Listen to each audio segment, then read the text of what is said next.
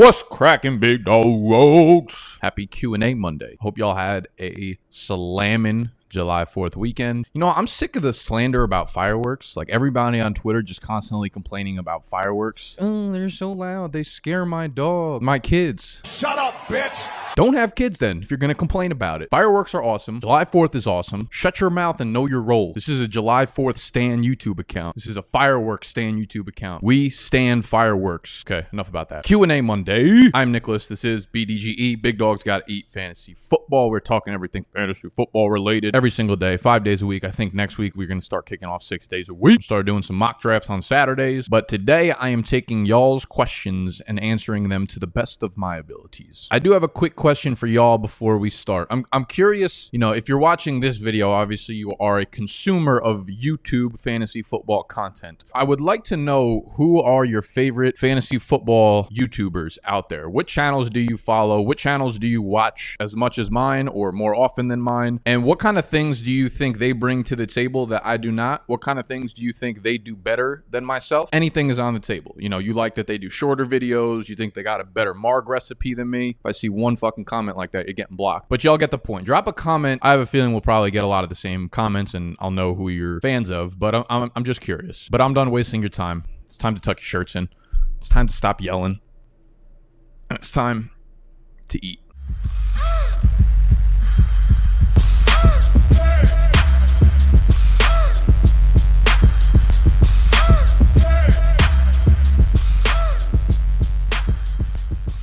If you would like your question to be featured on next week's video, you've got to join our Discord channel, which, getting a lot of questions about Discord links being broken and shit. Guys, Discord is now locked off to Patreons only. Anyone who got into the Discord for the last couple months, you are grandfathered in. However, going forward, if you want to join the Discord channel, which has all our Dynasty Startup Leagues available, paid leagues, a huge community of people always talking shit, to be honest with you, that's really all they do in there. You have to join Patreon, patreon.com/BDGE. There's a lot of other perks in there as well, which you'll see on Patreon, patreon.com/BDGE. You'll be able to join Discord through there, and then you could DM me your question on Discord. So if you're already in the Discord, feel free to shoot me a DM at any time during the week, any day, any time, any place. You know we ain't sleeping here. Question number one, Q&A Monday. Why is Darius Slayton so underrated in both Dynasty and Redraft? He's got big playability, undeniable chemistry with a young quarterback that a lot of people love, and he finished in second with 14.03% target share. Ooh, look at you getting all mathematical and shit. Target share behind Golden Tate's 14.21%. Granted, he missed 4 games. The Giants are going to sling it. Am I crazy for seeing him as a steal, as the steal of the year? So why is he being underrated? Let's break that part down first. I think there are a few obvious reasons here when it comes to Darius Slayton as to why he's not being hyped up. And reason number one, the fact that the Giants have legitimately 5, and this is not hyperbole, 5 very good NFL receiving options in their offense, right? Outside of Darius Slayton, they have Sterling Shepard, they have Golden Tate, they have Evan Ingram, and they have Saquon Barkley. 5 receiving options in this offense, who we don't necessarily expect to be a prolific passing offense. You might like Daniel, the hype behind Daniel Jones for redraft leagues or dynasty league, whatever it is. Obviously, he's young, but the hype behind Daniel Jones for fantasy is the fact that he's athletic and he brings a lot of rushing ability to the field. If he was someone who was not mobile in the pocket or outside of the pocket, we would not be hyped up about Daniel Jones just from pure arm strength. So we have 5 weapons who all should be pretty heavily involved in the receiving game, getting passes from a quarterback that at this point is definitely not an upper echelon passer. The second thing with Darius Slayton is, as a fantasy community, people are always hesitant to buy into later round rookie prospects. They need to see somebody do it over and over and over again before they really buy into it. It's harder to get on the hype train early on when you had a guy like Darius Slayton, who was a late 5th round pick. He was like the 33rd pick in the 5th round. And yes, they're a fucking compensatory pick, so don't tell me that there's only 32 NFL teams in a round, so there can't be 33 picks. There's fucking 33 picks, more than 33 picks in NFL rounds once it hits round 3. So shut your mouth. Sorry, I have to keep telling you guys to shut your mouth today. I don't mean it. I'm just hurt, baby. You have Darius Slayton, who's a late 5th round pick, almost a 6th round pick. That always takes a lot of people in redraft and dynasty to buy into a player when they don't have the draft cap. Most people need to see more than 4 or 5 good games out of a 5th round pick to really dive in there. And with Slayton's production last year, he was sort of like Daniel Jones, where it was like schizophrenic, depending on who they were playing against. All of Daniel Jones is like 5 good games, came against very, very, very, very poor pass defenses. Same thing with Darius Slayton. I look back, he had 3 real big games, 3 games of over 15 fantasy points. They were against Detroit, they were against the Jets, and they were against Philadelphia. 3 of the worst passing defenses in all of the NFL last year. Yes, I know I'm sweating. It's fucking like 92 degrees out here in New York. The dog days of summer are upon us. The other thing with New York is it's very, based on last year, this is one of the most difficult offenses passing-wise to project because we have no idea what the pecking order for this receiving group is based on all the playmakers they have last year. The only thing we could look at are some of the numbers from last year to try to put context behind it. There were 5 games last year, week 5, 12, 14, 15, and 17, where all 3 wide receivers, and I'm just referring to Slayton, Golden Tate, Sterling Shepard, when all 3 of them played over 50% of the snaps. So realistically, all 3 of them were healthy fully for the game. In those games, you look at the target numbers. Sterling Shepard led the trio by a pretty sizable amount. He had 46 targets compared to 31 for Slayton, 29 for Golden Tate. He had 28 receptions compared to 19 for Slayton and 13 for Golden Tate. So it actually looks like Golden Tate was the odd man out here, surprisingly, because I was looking back at numbers. I've been not touting Tate, but I thought he was a good like later round pick because he had been so involved in the offense. But when I look at the numbers where all 3 of these guys are on the field together, Tate seems to take a back seat. In the yardage and touchdown department, obviously Slayton kind of blew both of those dudes out of the water, and that is because, as you mentioned, he is a fantastic deep threat, but he's not as involved. He's more of like he's almost like a Kenny Galladay Jr. in this New York Giants offense. So that was a total of 5 games where they played. Now, to put more context behind it, which makes it so difficult, is Evan Ingram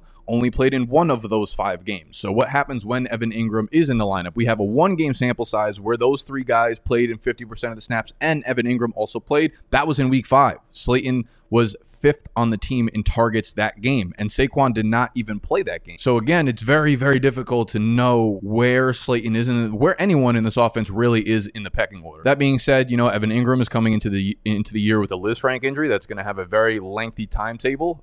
Shepard has like 92 documented concussions, so there's a good chance 1, if not multiple, of these Giants playmakers end up missing significant time this year, which will obviously boost Slayton's ceiling. It'll get his involvement really fucking churning in this offense. So there are definitely things to get excited about Slayton. I mean, by all accounts, that's a very, very good rookie year. You very, very rarely do you ever see consistency throughout the year from a rookie wide receiver. Like, you hit, I think he had like 750, 700 something receiving yards. That number is fantastic for a rookie wide receiver. When you start getting into the 800 and 900, you're talking about guys who are on the cusp of really breaking out. Very rarely do rookie wide receivers hit 1,000 yards. Even like AJ Brown was wildly inconsistent last year, and some of the best rookie wide receivers fail to show consistency. So there are definitely a lot of bright spots. He made a lot of plays, he showed a lot of flashes, and he was very good at times for the Giants. He just seems like a fade for me for redraft leagues because you'll never be able to decide when to start him. Like, this is one of the most key points you have to understand when you're drafting for season-long leagues, y'all. You can't be drafting players that you just don't know when to start him. I'm not fading him in Dynasty because, you know, he could end up being the wide receiver 1 in this offense by as early as next year. And like you said, he's got this undeniable chemistry with Danny Dimes. I love that, the fact that they came into the year together. So they're going to have this chemistry for as long as them two are contracted under the New York Giants. But it just seems like a Patriots backfield situation where good end of season numbers does not equal, fucking put a cross through the equal sign, good redraft fantasy picks. The last thing I will leave you with, and I've talked about this before, I actually really, really, really value the opinions of people who are fans of the teams because they watch every snap, they watch every play, they watch every game, and their opinions of players on the team. Who do we know? Who do we know that's a relatively sizable Giants fan? Snacks is crazy ass. Eli Manning's career, underrated or overrated? Who wants to start? Like, if he ends up in the Hall of Fame, that's going to be one. No, when he ends up in the Hall of Fame. If he unfortunately ends up in the Hall of Fame, this is going to be a big argument on like sports shows and. Oh yeah, but that's why we're ahead of the curve. Right, and we're going to settle it now for them and let them know that he shouldn't be in there to start. Yeah, I think he's overrated as a quarterback because if he didn't win the Super Bowls, he wouldn't even be in contention. See, but it's funny. It's funny. You know, it's really fucking funny. If my aunt had balls, she'd be my motherfucking uncle. Okay. if Eli didn't win the Super Bowls. He did. He won them. It wasn't the fucking defense where everybody, oh, the defense won the Giants Super Bowls. Go ahead, try and fucking distract me from my point. You never will. You can't break this mental toughness. You can't. I am a two-time Super Bowl champion. Your team choked a fucking 25-point lead in the third quarter. Eli Manning beat the greatest quarterback and the greatest coach of all time, and he didn't do it once. He did it twice. So you think if it wasn't for general manager incompetence, he would have had a better team from 2011 on. He didn't. So to clarify, you're going with underrated? I got an overrated out of that. Suck my. You're going to have to bleep that out. You so bleep that out, I'll quit. Underrated. Do you promise? You know, you know what, you motherfuckers, I get it all now. You set me up for You set me up for this. You know I'm on edge. Right on the edge. I don't know what comes next. You set me up. Yes. You are sadistic. Yes. Well, your hair looks stupid, okay? You look terrible. I don't ever want you ever going near a woman because they will not come near you. You are a stupid too. You are a piece of for allowing this on your air. This is the best content I've ever seen. This is by far and away the biggest Giants fan I've ever met in my life, and I highly doubt I will ever meet someone who's more dedicated to a team. He lists his favorite, he lists his most important things in life as Giants, family, breathing. That is his list of priorities. Giants are number one. So I asked Snacks, you know, as someone who thinks Danny Dimes is like a top three quarterback in the world, he thinks Slayton is a very, very good role player going forward. He does not think Slayton will ever overtake that like alpha role. Doesn't think he'll be anything more than like a 900,000 yard receiver. And he is wildly optimistic when it comes to the Giants. I'm pretty sure last year he guaranteed a 12-4 season. Obviously, he's fucking just stupid and just saying that shit for no reason. But he actually, on a serious note, he is not a huge believer in Slayton for redraft, which I do take into account a little bit because, again, they watch every play. They watch everything, whatever. He's been following the team for a while. He knows how they're going to use him and et cetera, et cetera. So Slayton just seems like a pick that's going to be difficult to capitalize on in redraft leagues because he is a big play guy, and that means – volatile weeks. So good question there, Mr. Slayton. And again, when you guys drop these questions, like nothing is off limits. You could ask specific player questions, specific league questions. You could ask dynasty, redraft, keeper, trades, lifestyle questions, whatever you want to get into, drop the question. Satch 450. How does your analysis on preseason change now that the preseason schedule is cut in half? Well, I believe the most recent update we've had was the fact that the NFLPA is lobbying to completely cut off the preseason. So there's really not much we can do. I think it's pretty cool that we won't have to see all these preseason. Obviously, it's nice to see them, but like usually by this time, we have beat reporters saying one single thing, right, about a player that's not even really relevant, shooting their ADPs up and down the draft boards.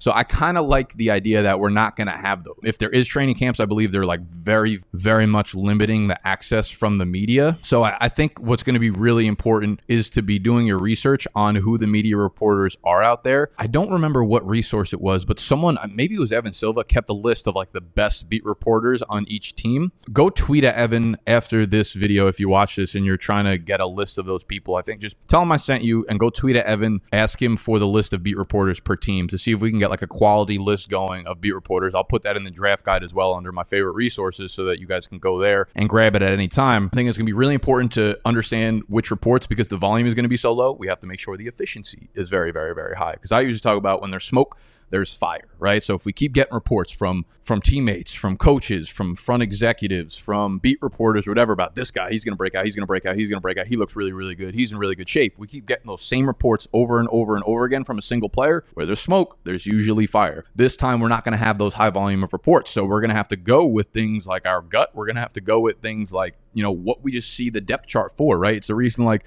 Miles Sanders, I'll bring him up as an example all the time, like just black and white picturesque. Yes, you could say that Doug Peterson uses a running back by committee, but the only thing we've heard this summer is that Sanders is the clear RB1 here, and they have not signed a veteran running back. So that tells you he is the clear option to take 18 to 20 touches per game. I think we just kind of have to go off that. The depth charts aren't going to lie to us. All we have is really player athletic metrics and not much else. I mean, tangibly, I think what you're really going to have to do is, it's definitely going to make me drop rookies a little bit. It's going to make me question any team with a new quarterback or a new head coach, a new offensive scheme. And that's going to be tough. A lot easier said than done, obviously, because there are a lot of teams like the Panthers who have both a new quarterback and a new head coach and a new offensive coordinator with a new fucking scheme You have guys like Tom Brady, Tampa Bay Bucks, who I have been talking about on air, really loving the move for Tom Brady and thinking he's going to be a fantastic fantasy pick. But I think you would be doing yourself a disservice if you did not take these things into account. I think it'll impact rookies more than anyone else, because normally the preseason, those first few weeks are like where they kind of start setting their depth chart, and we get a better idea of how much play time each player is going to get.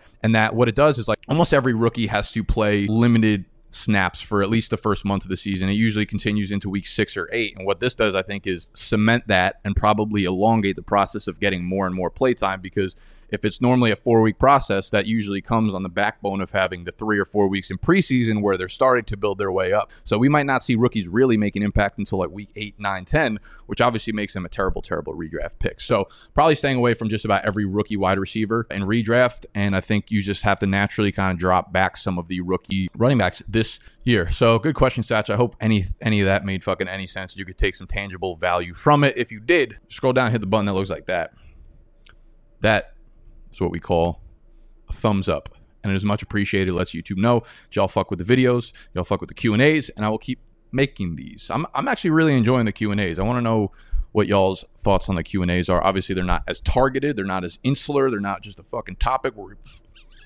They are all over the fucking place. Speaking of all over the place, Christian C. Question for the Monday Q&A. Thoughts on the controversy surrounding the Redskins right now? Are there any team names you'd like to see Washington change to? The controversy is just the fact that Snyder is a fucking moron. He's always been a huge jerk off. He's probably the worst owner in like sports. I don't think there's a more disliked person in sports. I've actually I know somebody who personally worked with Dan Snyder. He actually designed his office. This dude is high up in architecture. He built the office for Dan Snyder, and he said this dude was like the rudest piece of shit he's ever worked with, like a huge asshole. But that's beside the fact. Now, you know, they're getting pressured enough to where they feel like they need to change the name for obvious reasons. Yeah, I mean, it's long overdue. We're living in 2020 now, guys, where anything that's even in the questionable realm needs to be pushed to the side of racially, socially, politically correct. And I agree with the changes that need to be made there in Washington. Are there any names you'd like to see Washington change to? I actually asked this on my Instagram, and I'll scroll through some of the answers. I said my favorite answer will get a free draft guide. Make sure you're following us on Instagram at Big Dogs Fantasy. So there were some pretty funny names on this one. I'm not going to read them all off. But if you, again, want to go follow us at Big Dogs Fantasy on Instagram, you'll be able to see all the names that are listed. I think we had 113 or 115 comments. To be honest with you, I could give a shit less. My first instinct were to say some dumb shit like washing tons of dishes, washing tons of laundry on a Sunday. So I'll shut the fuck up now and go to the next question.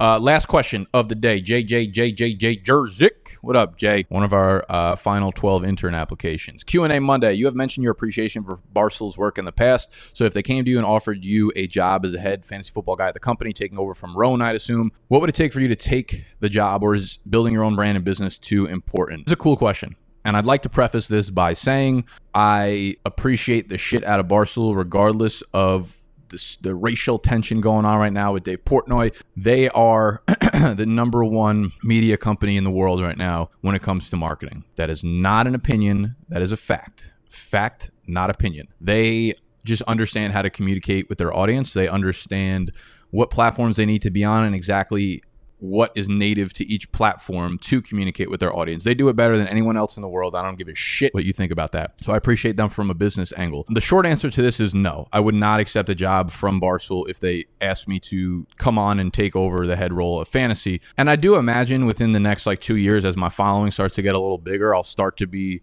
approached by some of the bigger companies, maybe Barstool, maybe, you know, I never know, what a Bleacher Report, like just companies like that want me to kind of join the team and become the content person for them. And there's almost no way I would ever I don't even want to say there's almost no way. There's no way that I would accept any of those positions. I get a lot of comments like, yo, ESPN needs to have you. ESPN needs to hire you. Like, there's not a fucking chance that I would ever accept a role at ESPN, let alone Barstool. There's a few reasons why. Just to preface with this is like, I make more money now than they would ever be willing to offer me. So from a monetization standpoint, which is never why I do my work, which is never what I'm passionate about, but it would never make sense financially. But from the real core of this shit, I just understand what I value. Like for me, you know, building this brand and being able to create content and building a relationship with you guys and doing this with my friends and doing it successfully and having fun with it is everything I want. So what would be the point of me if that's what I value the most, right? If that's what I enjoy doing, what is the point of leaving that in hopes in the long run getting back to enjoy what I'm doing? You know what I'm saying? Like, people make a lot of shit complicated in their life. Like, if you're enjoying doing something, if you're happy about something, why pivot to something else in order to one day maybe get back to being happy and enjoy what you're doing? So right now, like, I'm having a fucking blast being able to do this. I don't have to wake up at any specific time. I don't have to listen to a single fucking person. I don't have to do anything outside of exactly what I want to do. So to give up that part of my life makes no sense, because that's what I value most. I don't ever see myself going back to a job where I have to listen to somebody. And I'm not like anti-authority, but at this point, I've set myself up in life where I don't have to go back to that. So why would I? The other thing, like, actually, that I've thought about is I've had some serious people come to me and want to invest in Big Dogs, the brand, some serious offers, some very serious people.